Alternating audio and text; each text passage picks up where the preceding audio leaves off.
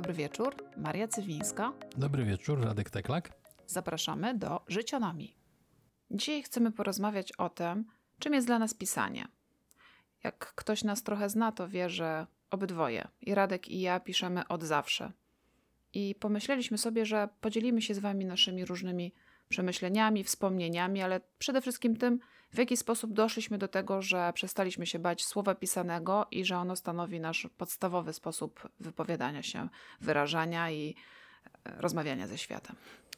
Dzień dobry. Ja dalej, jak mnie się ktoś pyta, jak pisać, nie, nie potrafię na to odpowiedzieć, więc mam nadzieję, że dzięki temu programowi jakoś wspólnie dojdziemy do ładu, składu i porozumienia i wypracujemy jakiś wesoły kompromis. Powiedz mi, Marysia, jaki był Twój najlepszy tekst, ale w takim kontekście nie Twój najlepszy w Twojej głowie, tylko Twój najlepszy, który się wyklikał? Taki, który się najbardziej wyklikał? Tak. Wydaje mi się, że. Hmm. To był tekst na blogu, który napisałam o dziewięciu etapach bycia singlem.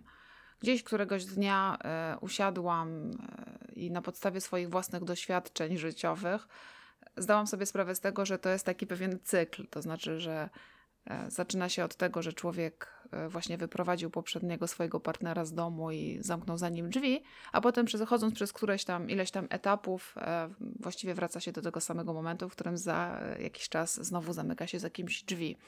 I ten tekst w jakiś dziwny sposób bardzo szybko wskoczył na różne fora dyskusyjne. To było parę dobrych lat temu, kiedy to były jeszcze fora dyskusyjne, a nie grupy na Facebooku. Mhm. I Wskoczył też do jakichś takich mediów bardziej mainstreamowych. Nie pamiętam, czy to były wysokie obcasy, czy coś w tym rodzaju w wersji e, elektronicznej. I rzeczywiście e, dobrze się klikał. Co więcej, mam wrażenie, że nadal nieźle się klika. A twój? Mój Dobra, to najpierw opowiemy sobie o tych najlepiej wyklikanych. Ja Nie, trzy... najlepszy. Najle... Na, na, najlepszych w sensie najlepiej wyklikanych. Ja mam takie trzy, pomijając oczywiście Wiedźmina, bo to nie był jeden tekst, tylko seria tekstów, więc tu będziemy od tego abstrahować. Ale mam trzy teksty. Pierwszy napisany na kolanie o wiatach, który obiegł w ogóle całą Warszawę kursem. Powiedzmy I... tym, którzy nie znają tego tekstu, o wiatach przystankowych. O wiatach przystankowych napisałem sześć zdań o wiacie, dokleiłem nieudolnie wycięte zdjęcie w, w pęcie, nawet nie w Photoshopie i opisałem cyferkami i wrzuciłem na Face'a i wyjechałem i zapomniałem, a później się okazało, że rozpętałem gównoburzę. Drugi mój najlepszy tekst, który napisałem y, w sensie wyklikania, to był tekst, który powiesił mi stronę, czyli tekst o Nanga Parbat i o tym wyścigu o życie. A trzeci to był tekst taki autorefleksyjny, autorozliczeniowy w czasie akcji MeToo. I to był tekst, y, który też się bardzo dobrze poklikał, bardzo dobrze się wyszerował i dowiedziałem się o sobie bardzo mnóstwa ciekawych rzeczy ze strony miłych panów. A, A... zaczekaj moment, bo ja jeszcze mam, jeśli powiedziałeś trzy, to ja mam jeszcze drugi, który mi się przypomina. Mm -hmm. To jest tekst wtedy, kiedy jechałam metrem i widziałam w jaki sposób takie dwie Azjatki zostały zaatakowane rasistowskim atakiem przez prawdziwego Polaka. I ten tekst, e, on nie tylko się świetnie wyklikał, co yy, znaczy, to była bardzo smutna historia, ale on też spowodował bardzo dużo różnych rzeczy, między innymi pojawienie się u nas w domu, jak być może pamiętasz, Pamiętam. Yy, o 10 rano policji z pytaniem, czy mogłabym pojechać na komisariat i złożyć Dzień dobry, czy zasnąłem Jolkę? Tak było. E, a powiedz mi, bo tutaj mamy dwa różne systemy walutowe. Mamy po pierwsze tekst, który się najlepiej wyklikał, ale jednocześnie niekoniecznie tekst, z którego jesteśmy najbardziej zadowoleni, musi być tym tekstem najpopularniejszym. Masz jakiś tekst, do którego masz jakiś taki sentyment i uważasz, że to jest coś, co ci fajnie wyszło, w sensie fajnie ci się to pisało, fajnie później jakiś odbiór taki miły, ciepły, ale może niekoniecznie zdobył jakąś taką popularność wielką. Ja myślę, że ja dużo takich tekstów mhm. mam, tych takich właśnie może, które się nie, nie klikają się jakoś niesamowicie, ale są dla mnie ważne. Czasami mm, siadam z komputerem na kolanach i mówię cisza, nie mówcie do mnie mhm. i rzeczywiście wtedy te zdania się składają, bo gdzieś jakieś emocje we mnie są i ja mam poczucie, że, że jestem w stanie te emocje przełożyć na, na słowa. I takim jednym z najważniejszych moich tekstów jest tekst sprzed, myślę, że 15 lat, kiedy może 14, mhm. kiedy po wielu miesiącach od e, rozstania z moim byłym mężem na blogu napisałam o tym, że to się wydarzyło. Ja przez wiele miesięcy ukrywałam te informacje dla świata y, internetowego, bo to było zbyt intymne, zbyt osobiste.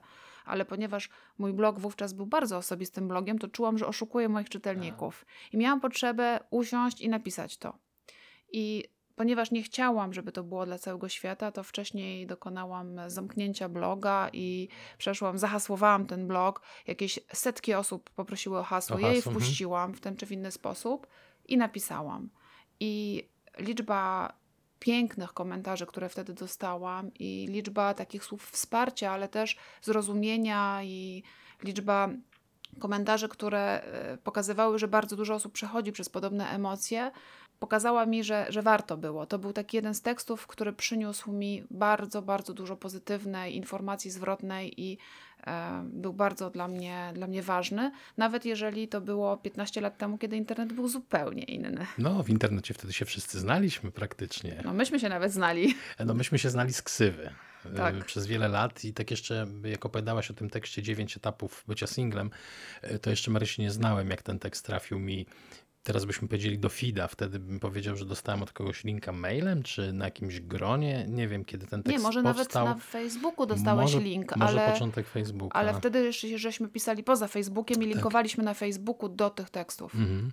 E, Ja nie mam takich historii, nie mam żadnego intymnego tekstu, ale mam tekst z ostatniego kursu Ikarusem i z tego tekstu jestem zadowolony, bo on miał dobry odbiór, w sensie ludzie wspominali i to takie pożegnanie z przyjacielem było trochę. W On sensie wylądował w książce, prawda? wylądował w tym zbiorku zwanym książką yy, i jestem, ja go bardzo lubię. Znaczy, nie, nie powiem, że to jest mój najbardziej osobisty czy coś, ale dość osobisty i dość fajny, bo ogólnie to były te czasy, kiedy lubiłem chodzić po mieście i słuchać miasta.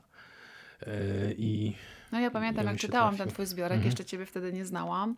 I rzeczywiście te, te, te, te, te felietony, które pisałeś z autobusów lub y, jeżdżąc autobusem, to były w moim przekonaniu najlepsze. One były takie najbardziej emocjonalne, najbliższe. Widać było, że ty rzeczywiście te, to, to miasto czujesz, ten autobus czujesz.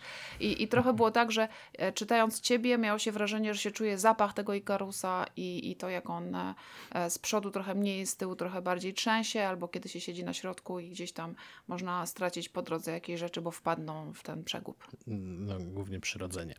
Odbiję komplement. Y, Ja byłem przekonany, że ty masz ze sobą wykształcenie związkowo-seksuologiczne, w sensie jak czytam twojego bloga, nie lumpiatą, to byłem przekonany, że ty jesteś z wykształcenia kimś bliskim, psycholog, so, y, socjolog, No, no jestem. E, Tak, ale mm, socjolog był gdzieś na ostatnim miejscu, które sobie pomyślałem. W sensie pisałeś z jakąś taką wnikliwością i z takim dobrym insightem, że użyję takiego nieładnego słowa, m, te, te teksty. I je się fajnie czytało, one były takie ogólnie zrozumiałe. Człowiek widział, że gdzieś tam jest jakaś myśl za tym, że gdzieś to jest przepracowane i no, fajne, po prostu fajne. I teraz to tak możemy już zdradzić, nie, że znałem cię dobre 8 lat, 7 lat, zanim się poznaliśmy osobiście, to już cię znam z internetu, więc to też powinno wam dać y, jakieś ogólne pojęcie o tym, jak wyglądał internet w roku 2005 mniej więcej. Trochę inaczej wyglądał, ale tak naprawdę ten wstęp chyba jest po to głównie, żeby powiedzieć, że warto pisać o tym, co się lubi, warto pisać o tym, nad czym się znasz, warto pisać o tym, co kochasz i jak kochasz. To chyba jest taka pierwsza, pierwsza moja y, rada do samej siebie. Kiedy się zastanawiałam, w jaki sposób coś napisać, w jaki sposób em, sformułować pewne myśli, często mam jakieś y, takie zacięcie, znaczy nie, zablokowanie Blok. Mhm. blok, że nie umiem czegoś ująć. I wtedy zdaję sobie sprawę z tego, że może porzuć ten temat, pójdź gdzieś dalej. Jeśli mogę odpuścić, odpuszczam. Oczywiście czasami są teksty, które muszę napisać w pracy i wtedy nie ma opcji, żeby odpuścić. Jak jest trudny mail do napisania, to muszę go napisać. Ale wydaje mi się, że e, pisanie to takie hobbystyczne, to przede wszystkim o tym, co się lubi, o tym, co, co, co fascynuje. To jest fajne w pisaniu hobbystycznym, że nikt wam nie narzuci tematu. Piszecie o tym, co wam aktualnie w duszy. Ja się tu trochę z tobą nie zgodzę, że można, y, że trzeba, znaczy dobra, zgodzę się i nie zgodzę. To znaczy fajnie jest pisać na tematy, które, na których się znasz, ale z drugiej strony, z drugiej strony te dwa z trzech najpopularniejszych moich teksty, tekstów powstały wy, wyłącznie w oparciu o mój wewnętrzny żar i, i, i wkurw. Nie bójmy się tego słowa. To jest to, co ty powiedziałeś, że jestem angry interpreterem Polaków dla Polaków. E, Onanga Parbat to był. Ja, ja nie jestem himalajstą, ja czytam o himalaizmie dużo, natomiast ja się na tym nie znam jakoś tak, nie jestem specjalistą w tej materii, e, ale tekst pisałem na wkurwie popartym solidnym researchem. Stop, ja muszę zrobić dygresję, co to jest Angry Interpreter. Nie każdy o tym wie. E, proponuję wrzucić do internetu takie słowa kluczowe jak Obama, jak Correspondence e, Night. Nie, Nie. Kai and Peel. Kai and Peel, y, Obama Angry Interpreter y, i to wam wyskoczą wszystkie skecze. To jest sketch, który warto zobaczyć i zrozumiecie, co to znaczy, że ja uważam, że Mhm. Radek jest angry interpreterem Polaków. A ja się chciałam ciebie zapytać, twój pierwszy tekst, który pamiętasz, który był ważny w ten czy w inny sposób. On powstał jeszcze jak nie było internetu. Pamiętam dokładnie mój pierwszy tekst, z którego byłem zadowolony, dumny. Pisałem go leżąc w łóżku i mm, rozpoznała to moja pani od psychologii społecznej. To był tekst o Czapińskim bodajże, na podstawie książki. Jakaś taka quasi recenzja, taki esejik, coś tam. Na zaliczenie praca. Napisałem, przejrzałem raz, poskreślałem, poprawiłem, oddałem. Ręcznie E, napisane ręcznie, na kartce? Ręcznie, ręcznie. Nie, nie, to wtedy jeszcze nie było czasu, że komputer. E, Mogłem próbować tłuc na maszynie, ale kończyłem go w nocy, więc jakbym wyciągnął maszynę i zaczął w nią tłuc, to sublokatorzy by mnie prawdopodobnie obwiesili. Dostałem za niego piątkę, zalicz, zaliczenie, propozycję przedruku w jakiejś gazetce sz, szkolnej, w sensie studenckiej, uczelnianej i jeszcze propozycję pisania do tej gazety, co mnie oszołomiło, bo ja wtedy nie zmieniałem się z jakiegoś gościa, który potrafi cokolwiek sensownego napisać. I to był pierwszy tekst napisany przeze mnie ręcznie, a w internecie Nie, nie, to ja pytałam o pierwszy tekst. Pierwszy A mogę tekst. opowiedzieć o swoich, o Tak. swoich wspomnieniach? Bo ja mam, ja mam takie wspomnienia związane z nauką języka polskiego, że przecież ja wróciłam do Polski, miałam 13 lat i zasadniczo wtedy myślałam, śniłam i e, przeklinałam głównie po francusku. u, mon Dieu perdu. No, trochę bardziej. Mój, jeszcze bardziej. Mój język był, polski był bardzo ograniczony i ojciec, e, mój ojciec osobisty i prywatny, e, który, jak rozumiem, chciał, żebym się nauczyła pisać i moja mama, która też chciała sprawdzać wszystkie moje teksty, e, wykonali ogromną pracę nad e, moim językiem, kiedy poszłam do szkoły polskiej i musiałam pisać wypracowania. Jedno sprawdzało błędy, przecinki, ortografię i takie mm, niewłaściwe związki frazologiczne. Druga uczyło mnie myśleć i formułować myśli i myślę, że to jest ich ciężka praca, to, że ja się nauczyłam pisać. I pamiętam, jak w liceum pisałam wypracowania na trudne tematy i przychodziłam do ojca z pierwszą wersją, też oczywiście na papierze i ojciec mówił, że to niestety nie nadaje się do niczego, więc pisałam drugą wersję. Nadal się nie nadawało do wielu, do, do, do zbytnio, no, do Mhm. pokazywania komukolwiek, więc w nocy pisałam trzecią i rano przed śniadaniem jeszcze próbowałam mu ją pokazać i wtedy czasami mówił, no dobra, to ewentualnie możesz oddać. Przy czym to nie było tak, że on mnie zmuszał do tego, wręcz przeciwnie. On, em, on uważał, że mogę oddać to, co chcę. To ja byłam ambitna i Mhm. bardzo chciałam się nauczyć. I takim są dwa teksty, które pamiętam z tamtego okresu. Pierwszy to, był, e, to było wypracowanie w ósmej klasie szkoły podstawowej, czyli rok po powrocie, kiedy udało mi się napisać e, opowiadanie kryminalne, krótkie jakoś, e, stylem, e, Mysterient Cry. E, stylem e, Joanny Chmielewskiej, bo bardzo dużo czytałam Joanny Chmielewskiej Okej, wtedy. no to pastisz I to najwyższa forma To nie był pastisz. Polonistka wyłapała ten styl, ale powiedziała, że fajnie udało mi się go użyć, że jakby on był adekwatny w tym miejscu i w ten sposób. Pastisz w znaczeniu spastiszowanie czegoś stylu jest trudnym zadaniem. A pastisz to nie jest słowo, które oznacza wyśmiewanie Nie czegoś? tylko. Okej, dobrze, no to przepraszam. A drugi tekst to, to już, w- już w liceum, kiedy należało napisać albo obronę, albo oskarżenie e, doktora Judyma Żyromskiego. I to było takie trochę moralnościowe, a ja Mhm. nie byłam w stanie sobie z tym poradzić, ponieważ ja w, nie uważałam, że mam prawo w ogóle go oceniać. I mm, ojciec mi poradził wtedy, żeby zrobić obronę lub oskarżenie postaci napisanej przez Żeromskiego, czyli wejść na metapoziom. Aha. No, udało mi się i rzeczywiście zostało to doce- docenione przez polonistkę. Tu warto dodać gwiazdkę. Marysi mm, tata jest autorem wielu książek, ma styl gęsty, zwarty i powiem szczerze, jak się ma takiego recenzenta swojego pisania, to, to jest strasznie trudna sprawa, a jednocześnie dużo łatwiej wyrosnąć na ludzi w tym sensie takim twórczym, wydaje mi się. Co masz na myśli na ludzi w sensie twórczym, bo nie E, rozumiem. Wyrosnąć na ludzi w sensie twórczym, to znaczy y, oduczyć się jakichś takiego lenistwa, y, oduczyć się jakichś takich złych nawyków y, w pisaniu. W sensie, wiesz, miałeś naprawdę dobrego tutora. Tak, to na pewno. Tak. Ja, mu, ja jemu zawdzięczam mój język pisany, bez dwóch Oczywiście. zdań, ale też myślę, że matce również, w takim znaczeniu, że ona mi nie odpuszczała akapitów, nie odpuszczała Mhm. mi błędów e, językowych, takich konkretnych słów użytych nie we właściwy sposób. I ona była takim korektorem, kiedy tata był redaktorem. Czyli ty się najpierw napisałaś, na, najpierw się nauczyłaś pisać po francusku, a potem przyjechałaś, wróciłaś do Polski i nauczyłaś się pisać po polsku. No tak trochę było. Trochę się dwa tak, razy uczyłaś było. pisać. Więc y, myślę, że no tak, taką historię z tym pisaniem mam i to ja do tej pory uważam, że ja kiepsko mówię po polsku. W takim sensie, że jest cała masa takich słów czy sytuacji, w których albo nie jestem pewna znaczenia jakiegoś słowa, Mhm. albo nie jestem pewna sposobu, w jaki sposób się on odmienia, ponieważ mam problem z deklinacją słów, Tak jak większość Polaków. ale ja uważam, że to wynika z mojej historii w związku z tym czuję się, że popełniam błędy, jestem niezadowolona z siebie i, i szukam. znaczy, myślę, że dzięki temu, dzięki takiemu mojemu poczuciu, że mówię kiepsko po polsku, jestem coraz lepsza.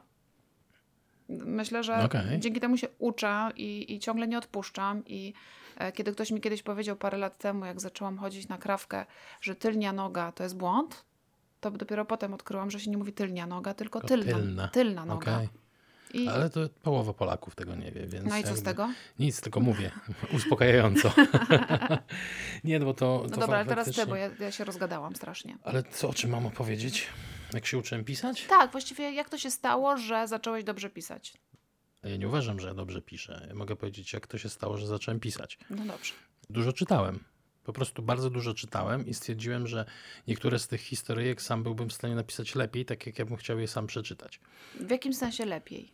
No fajnie, więcej strzelaniny, więcej potworów z kosmosu, więcej... Czyli na poziomie treści, czy na poziomie języka? Nie, no nigdy nie byłem aż tak arogancki, żeby sobie rościć prawo do tego, że lepiej napiszę językowo. To jednak były książki pisane przez dorosłych ludzi, a ja miałem 8 lat.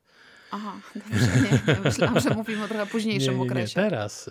Yy, więc wychodziłem z założenia, że jestem w stanie napisać ciekawszą historię. Na pewno nie lepszym językiem, bo miałem ograniczony aparat jakby językowy, natomiast byłem, w, byłem, by, byłem przekonany, że potrafię pisać fajniej, ciekawiej, rock'n'rollowie i więcej strzelania.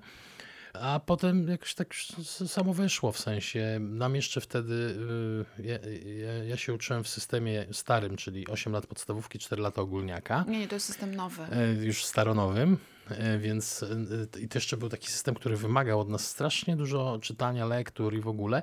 I myśmy pisali jakieś nieskończone liczby po prostu wypracowań domowych. Rozprawek. Pamiętasz rozprawki? Rozprawki, to był jakiś horror, rozprawka. I analizy wiersza. E, Analizy Ja wiersza. kompletnie nigdy tych wierszy nie Ja rozumiałam. lubiłem, bo rozumiałem, co oni po pijaku bełkoczą, więc nic. nieźle mi szło. E, Albo pod wpływem innych substancji, natomiast pisaliśmy mnóstwo wypracowań. Mnóstwo. Czy to w domu, czy na klasówkach. Na klasówce były trzy tematy do wyboru i elo na freestyle 45 minut. I... Nie, dwie lekcje. Nie, nie zawsze. Czasami były krótsze. Okej. Różnie. Oczywiście najczęściej wypracowanie było na dwóch lekcjach, ale zdarzało się, że dostawaliśmy tak zwanego śwista i 45 minut było na napisanie, napisanie krótszej, y, krótszego tekstu. Więc ja bardzo dużo pisałem już w podstawówce, w ogólniaku trochę mniej, e, bo sz- szybko pod kto mi dał w skrzydła. E, No a potem, potem na studiach zacząłem coś działać, no a potem już internet na szczęście przyszedł i od 10.8 już można się było zacząć wyżywać bez litości. Ale kiedy, powiedz mi, nabrałeś tej takiej frazy, która jest rozpoznawalna z daleka? Tego stylu, takiego, e, no właśnie, wkurzonego człowieka, gram piratka, angry interpretera, a jednocześnie bardzo miękkiego i wrażliwego człowieka. Ha. Czy, czy masz takie poczucie, że, że to jest coś, co sobie wypracowałeś? Czy to przyszło? Czy zobaczyłeś, że to, że to działa, więc dalej tak pisałeś? Czy tutaj był jakiś proces ym, świadomy? Więc ja może bym powiedział y, coś, coś z czym się pewnie większość ludzi zgodzi. Y, Nie, nie ma czegoś takiego, że, że coś samo przyszło, w sensie jak nie będziesz pisał, to żadnego stylu sobie nie wyrobisz. Przepraszam za truizm, ale niektórzy zdają się wierzyć w taki cud, że na ziemię zstąpił gość i od razu napisał coś fajnego. Nie. On napisał coś fajnego, a potem napisał coś jeszcze fajniejszego, jeszcze fajniejszego, więc jest jakaś ewolucja stylu zawsze. Y, Ja tego swojego uliczno-knajacko, knajpiano wrażliwego takiego z, z Bujeckiego nabrałem stylu, mam wrażenie, że go on gdzieś się zaczął kształtować w 2002, trzecim. Ja wtedy zacząłem pisać y, z autobusów historię. Jeździłem z Piaseczna. Ty je pisałeś na czym? No bo wtedy nie było internetu w, W tym autobusie. notesie Aha. pisałem sobie, notowałem, a później przyjeżdżałem do domu, siadałem i zasuwałem. I wrzucałem to na stronę. Stronę od, odpaliłem w 2002, więc to był ten czas, kiedy, kiedy zacząłem na niej najpierw Wiedźminy wrzucać, a później jakieś inne, inne rzeczy. Yy, I myślę, że ten styl zaczął się wtedy tworzyć, a, a nie, nie ukształtował się nigdy w pełni. Nadal się kształtuje. Tak, no bo to jest. Oczywiście. To każdy Wiesz, chyba. wiesz, u mnie tak samo, podobnie, bo ja bloga zaczęłam pisać w 2001. Musisz mi pozwolić zadać sobie jakieś pytanie. Mhm. No to zadaj mi. No już za późno, już Nie, nie, zaczęłaś zadaj mi, mówić. zadaj mi to pytanie. A jak było u ciebie, Marysiu? bo, bo ja, Ale koń- z czym? Z czym, Radku? bo ja kończę mówić, ale od razu zaczynasz mówić i w ogóle nie mam nawet szans, żeby, żeby coś, Ale z czym? coś się zapytać z twoim stylem, bo ty też masz styl charakterystyczny. Przynajmniej mam wrażenie dla osób, które cię czytają, rozpoznają, że to jest e, w sensie w ślepej próbie rozpoznaliby twój tekst.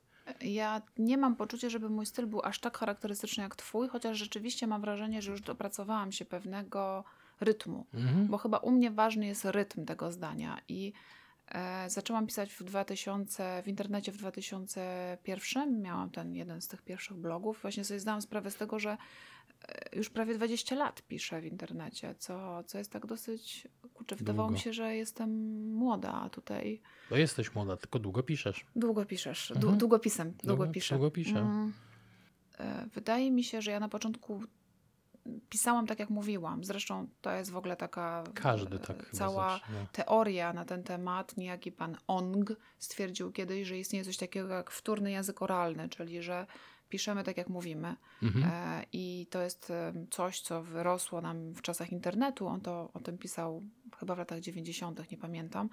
I, I rzeczywiście ja trochę tak pisałam, a z czasem szukałam jakiegoś takiego rozwiązania na jakieś początki, na zakończenie, na to, żeby te zdania brzmiały, na to, żeby były pewne albo aliteracje, albo powtórzenia czasowników, powtórzenia jakichś e, słów, albo jakieś klamry Mhm.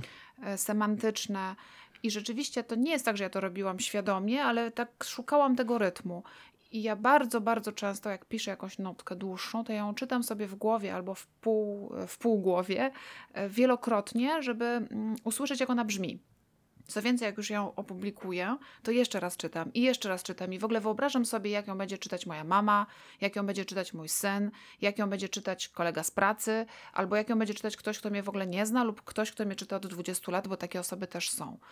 E, I, i, I często poprawiam coś, bo tutaj coś mi nie brzmi, tutaj należy przerzucić jakiś Mhm. się na początek e, frazy, a nie na A nie na koniec. koniec, tak. E, jakiś fragment, inne słowo, bo widzę, że jakieś powtórzenie mi wyszło, którego wcześniej nie zauważyłam.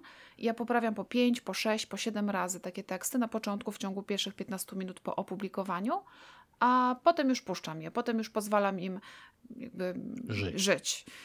Leć. Tak, Leć tak. I cały czas ptakiem. mam wrażenie, że cały czas też się uczę.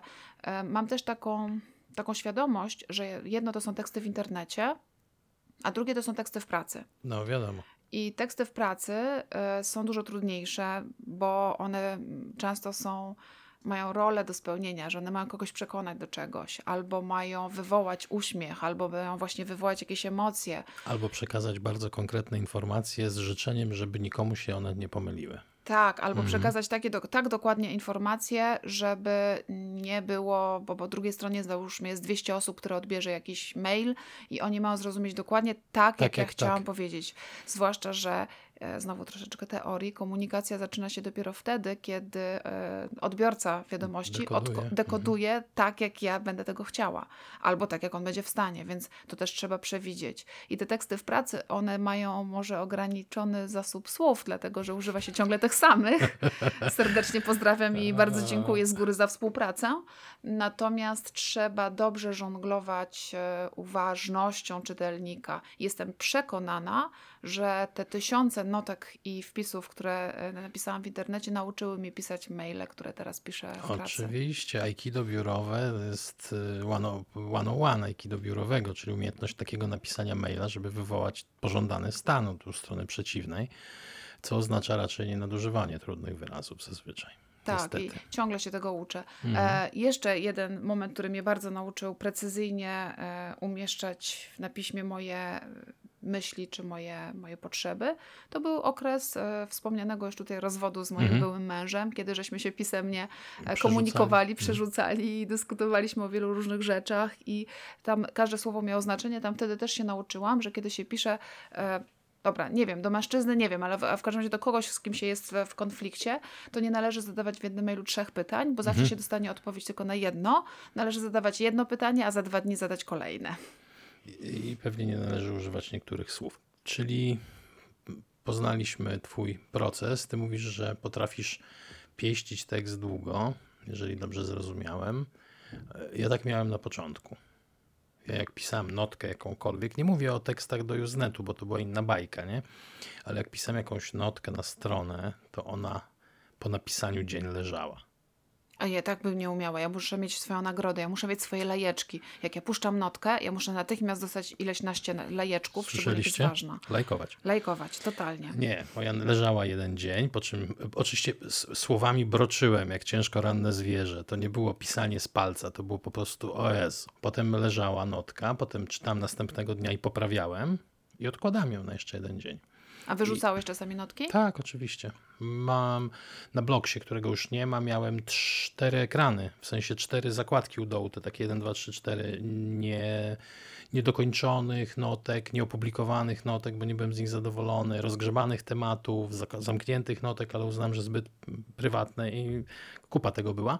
W każdym razie mój proces ewoluował, nie? Znaczy najpierw te trzy dni to trwało, a potem pyk, pyk, pyk i już tylko jeden dzień, w sensie napisane, odłożone, przeczytane następnego dnia, poprawione i wypuszczone.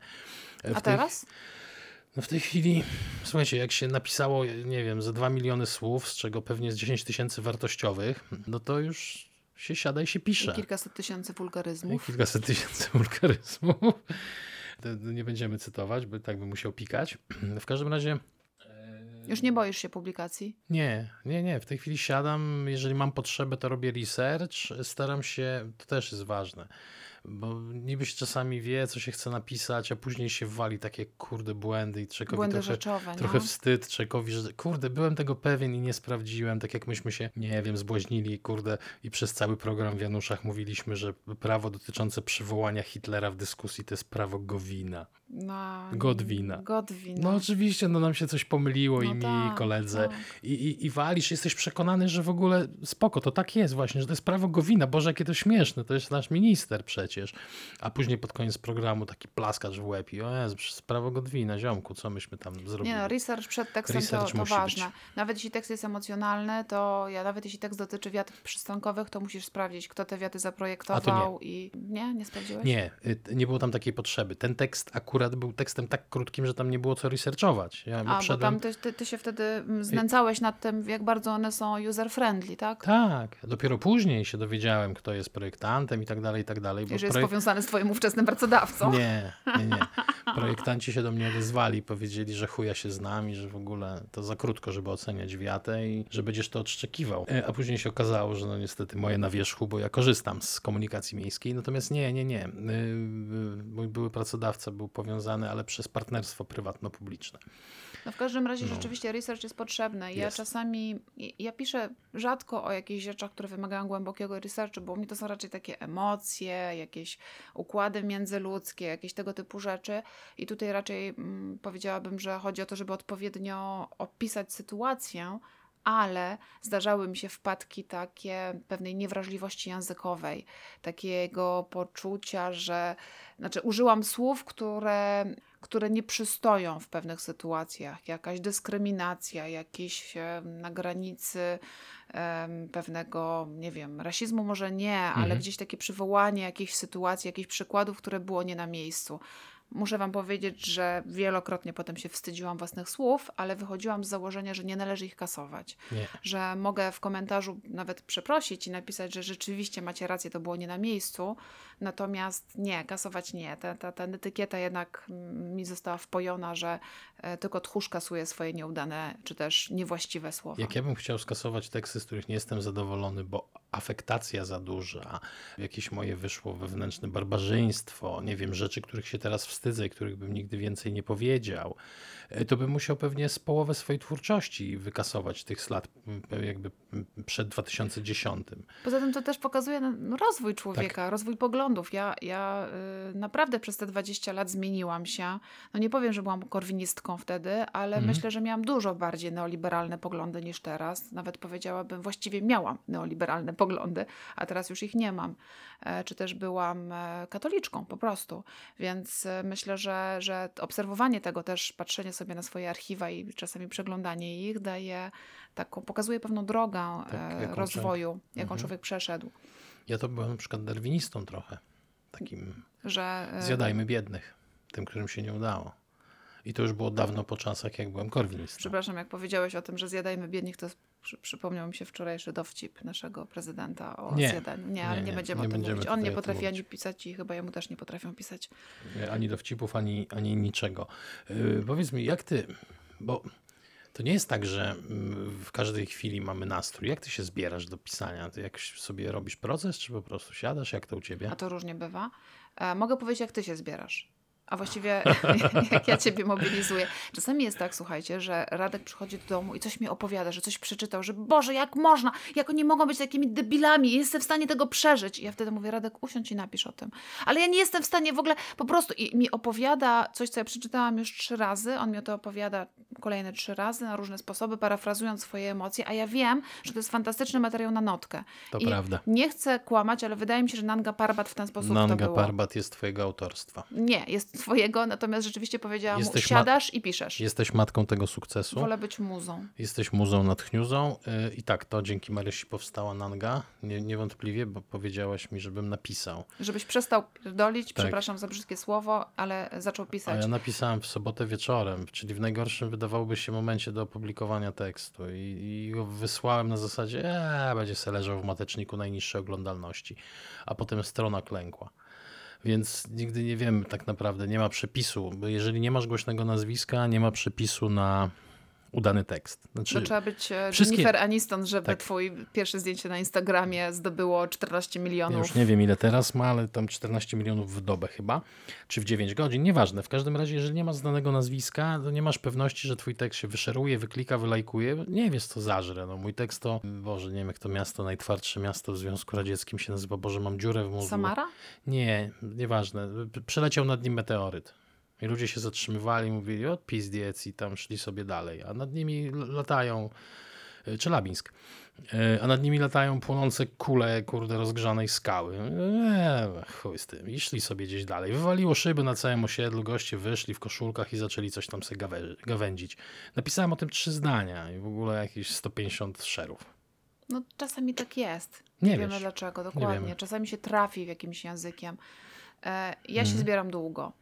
E, jak dwa lata temu, nie, półtora roku temu, nie pamiętam kiedy, zamknęłam się, żeby pisać książkę i napisałam jej mniej więcej połowę i druga połowa ciągle czeka na napisanie, to trzy dni się zbierałam. Siedziałam na Mhm. fotelu, chodziłam, łaziłam, jadłam dużo czekolady, jadłam dużo niezdrowych rzeczy, piłam dużo niezdrowych rzeczy i w końcu, jak usiadłam, tak longiem napisałam 140 tysięcy znaków, Znaków, mhm. e, w 3 czy 4 doby, śpiąc tylko tyle, co trzeba spać. Ale zbierałam się 3 dni. I też e, jak pisałam e, swój, swoją koncepcję do otwarcia przewodu doktorskiego, to tak samo zbierałam się, zbierałam, chodziłam, wkurzałam wszystkich ciebie przede wszystkim, ale a w końcu potem kilka dni terroru. jak usiadłam, to już nie wstawałam z, e, od fotela. Ja Marysi na tacy, na bardzo długim kiju podawałem posiłki i napoje. Nieprawda. Prawda. Nie, nie Prawda. było kija. Taca była, kija nie było. Na, na długim ręku podawałem. Na długim ręku, Żeby nie tak. dostać rykoszetem. Tak było. E, Więc u mnie to jest inaczej, a jeśli coś mnie dotyka, to ja czasami potrzebuję, żeby nikt mnie nie wybił z tego nastroju, bo wtedy nastrój się bardzo łatwo przekłada na słowa. Mhm. Najgorsze to są teksty, które chce się napisać, ale nie ma się nastroju i człowiek się zmusza do tego, żeby one miały, a te słowa wtedy są takie sztuczne. Tak. E, Kompletnie to nie brzmi. To w ogóle nie ma sensu i najlepiej wtedy takie coś wykasować. Albo nie puszczać. No nie tak. puszczać, tak. Bo można zostawić to, próbować później ratować, bo czasami to się udaje, y, jak z temat, który ci dzisiaj nie siadł, siądzie ci w środę. Prawdopodobnie napiszesz go zupełnie inaczej, ale być może jakieś tam zaczątki. Ja wolę e, zacząć od zawiązki. początku wtedy. A- ja czasami czytam. A ja mam pytanie do ciebie, jak piszesz ważne teksty, ważne takie, od, którego, od których coś od zależy, albo Mhm. do pracy, albo y, ważne, ważne takie życiowo, e, nie wiem, listy motywacyjne, no różne rzeczy można pisać ważne, to mm, jak, e, jak do tego podchodzisz? To znaczy, e, czy, czy jakoś inaczej niż do tekstów na fejsie? Tak, oczywiście. No, niektóre teksty na fejsie powstają jakby w 30 sekund. Zawsze, ponieważ ja lubię, jak siadam do pisania czy do czegokolwiek innego, lubię prokrastynować, to siadam i zaczynam od czegoś, co mnie uspokaja, czyli od researchu. Żeby zawsze mieć pod ręką parę danych, parę informacji, których nie jestem pewien, albo nie wiem, wplotę do wąteczku, żeby było ciekawiej. I ten research pozwala mi w głowie sobie coś poustawiać, a potem to już bardzo często researchując trafiam na jakiś taki frazę, na jakieś zdanie, na jakiś akapit, który jest jak zapalnik. Tak jep! I nagle, o Jezu, już wiem jak te... I nagle cały tekst masz ułożony w głowie. Są takie momenty olśnienia, że nagle cały tekst układa ci się w głowie i musisz go tylko przepisać. I wtedy tekst powstaje w 20 minut. Ostatnio byłam na takim szkoleniu z pisania mm, artykułów naukowych, takie zro- zorganizowane u mnie na wydziale. I jednym z zadań, które mieliśmy, to wziąć i napisać pięć zdań do siedmiu na temat e, tego, mm, o czym będzie ten artykuł, tak jakbyśmy chcieli o tym opisać znajo- e, znajomemu, Mhm. wyjaśnić znajomemu. Chodziło o to w tym zadaniu, żeby w łatwy sposób podsumować to, o czym będzie ten artykuł. I po tych siedmiu zdaniach okazało się, że jesteśmy w stanie dalej pisać, bo siedem zdań to już jest na tyle dużo, że to przełamuje, e, przełamuje tę blokadę. E, Bardzo mi się spodobało to ćwiczenie, bo nawet jeżeli potem moje kolejne siedem zdań rozpoczynające ten artykuł było zupełnie inne i z inną, powiedzmy, z inną narracją, z innymi słowami, to już wiedziałam, że jestem w stanie coś napisać, że już Mhm. wiem, o czym to ma być, ta, ta, ta, ten mój artykuł, czy, czy jakikolwiek inny tekst. Powiedz mi, bo, bo dużo, dużo sobie tutaj opowiedzieliśmy o metodzie, o tym, jak siadamy. Czy ty jesteś w stanie wskazać palcem? Ja wiem, że to zależy od tekstu, ale czy masz jakiś, jakąś taką dominantę, co jest dla ciebie w tekście najważniejsze? Bo ja na przykład wiem, co jest dla mnie najważniejsze w większości moich tekstów. Czy ty masz coś takiego? Ja myślę, że już o tym powiedziałam. To jest rytm tego, Rytm. rytm tego tekstu. On musi się dobrze czytać, on musi się dobrze. On musi ciągnąć e, człowieka Mhm. i, i musi w odpowiednich momentach mieć jakieś e, przerwy. A Na oddech. ten tak, na oddech. Ten rytm zależy od słów, jakich użyję i od e, pomysłu, jaki mam Mhm. na ten tekst, od pewnych klamr, o których też już mówiłam. To tak na poziomie formy. Natomiast myślę, że treść jest też istotna, ale zakładam, że albo inaczej. Chciałabym tak umieć pisać, żeby być w stanie pisać na każdy temat teksty, które będą angażować czytelnika. Czyli forma nadrzędna nad treścią, żeby forma była w stanie tak treść wykuć, że Tak. zaangażuje każdego Chciałabym. czytelnika. Mhm. Chciałabym. A u ciebie? E, Dokładnie to samo. To znaczy, u mnie dwie najważniejsze rzeczy to jak w polskim rapie, czyli coś, czego nie ma w polskim rapie, albo rzadko się zdarza, czyli flow i fraza. Bo to jest tak naprawdę moim zdaniem e, najważniejsze i ja nie mówię, że zostanę kiedykolwiek najpopularniejszym pisarzem, ale wiem, że najpopularniejsi pisa- pisarze to mają. Mają flow i mają frazę. I są w stanie opowiedzieć nawet nudną historię w taki sposób, że czyta z wypiekami na twarzy. Co jest ciekawego w historii Bernardyna, który dostał wściekliznę. Nic. Osadzenie go w odpowiednim kontekście i dodanie tam dramatu ludzkiego i nagle się robi o i jaka fajna książka. I to jest Kujo Stephena Kinga. Nie najlepsza jego książka. Więc fraza i flow i to robi, robi według, według mnie robotę. I tak jak mówisz, y, treść ważna, temat ważny, ale można narzucić jakby, można spowodować, że czytelnik będzie się świetnie bawił przy streszczeniu książki telefonicznej, ale to już najwięksi artyści. Tak myślę. Taka prawda. Zastanawiam się jeszcze nad tym, co jest dla mnie najważniejsze w pisaniu. Najważniejszy to jest kontakt z czytelnikiem. Ja sobie muszę go wyobrazić. Mhm. Ja muszę wiedzieć, kto będzie czytał e, moją książkę, mój post, mój mail. Muszę wyobrazić sobie najlepiej kilka takich osób e, różnorakiego Czyli rodzaju. tworzysz persony sobie. Chyba tak, troszkę. chyba tworzę personę w głowie, żeby wiedzieć, w jakim języ- językiem do nich mówić, bo jeżeli wrócić do tego, co już powiedziałam, Mhm. ta komunikacja powstaje dopiero jak oni to przeczytają, to ja chcę wiedzieć, ja chcę mieć wpływ na to, co oni pomyślą. Kurde, to jest niesamowite, bo ja nigdy się nie zastanawiałem Tak jak ty tworzysz jakieś e, persony, e, ludzi, do których piszesz, ja zawsze ja wiem, że to jest kiepskie podejście, że pisać do wszystkich, ale wydaje mi się, że mi najbliżej do takiego trybuna ludowego o małym zasięgu. Mm, ale Więc ja piszę do wszystkich tak naprawdę i myśl, że mógłbym sobie wymyślać persony, wydaje mi się taka trochę egzotyczna, a jednocześnie taka pociągająca intelektualnie, w sensie, że a ja nie kurde. wymyślam ich, ja myślę o konkretnych y, y, ludziach, Znaczy nie wiesz? wymyślasz, w sensie wiesz o co E, mi chodzi. Tak, a ja myślę o konkretnych ludziach, to może też jest taki rodzaj dla mnie mm, bezpiecznika, Mhm. bo ja nie chciałabym napisać czegoś, czego miałabym się przed kimkolwiek wstydzić. Więc kiedy sobie wyobrażam tę swoją mamę, kiedy wyobrażam sobie ojca, wyobrażam sobie syna, wyobrażam sobie takie najważniejsze osoby, które mogłyby jakoś zareagować, e, gdybym na przykład swoją granicę y, intymności przesunęła za bardzo, albo kiedy wyobrażam sobie mm, swoich współpracowników, to ja wtedy sobie ustawiam bardzo jasną pewną granicę, za którą nie chcę pójść. Przypał. No, ale tak, tak robię. Znaczy nie, nie, mówię o sobie przypał. Jeszcze, jeszcze jedną rzecz. Chciałam powiedzieć, że czasami jest tak wieczorem, że wracam do domu i Radek do mnie dużo mówi Hmm, nieprawda. i w pracy do mnie dużo mówią, albo w pracy musiałam dużo napisać i mam poczucie, że skończyły mi się słowa. I to jest taki stan, w którym ja już nie mam nic do powiedzenia nikomu i co więcej, nawet nie bardzo chcę te słowa konsumować. Ja już ich nie mam. One mi się zużyły na ten dany dzień. Tak jak sportowiec po maratonie jest zmęczony i mięśnie go bolą, to mnie bolą słowa. I, I ich nie ma. Ich po prostu nie ma. Mhm. I to jest dla- mnie zawsze bardzo ciekawy stan, i w tym stanie bardzo często też mylę słowa. Mówię, że żeby coś włożyć do lodówki, to mówię, że włożę do pralki. I każdy wie, o czym ja mówię, natomiast ja już wtedy nie skupiam się, nie próbuję spinać się, żeby używać tych właściwych Jasne. słów.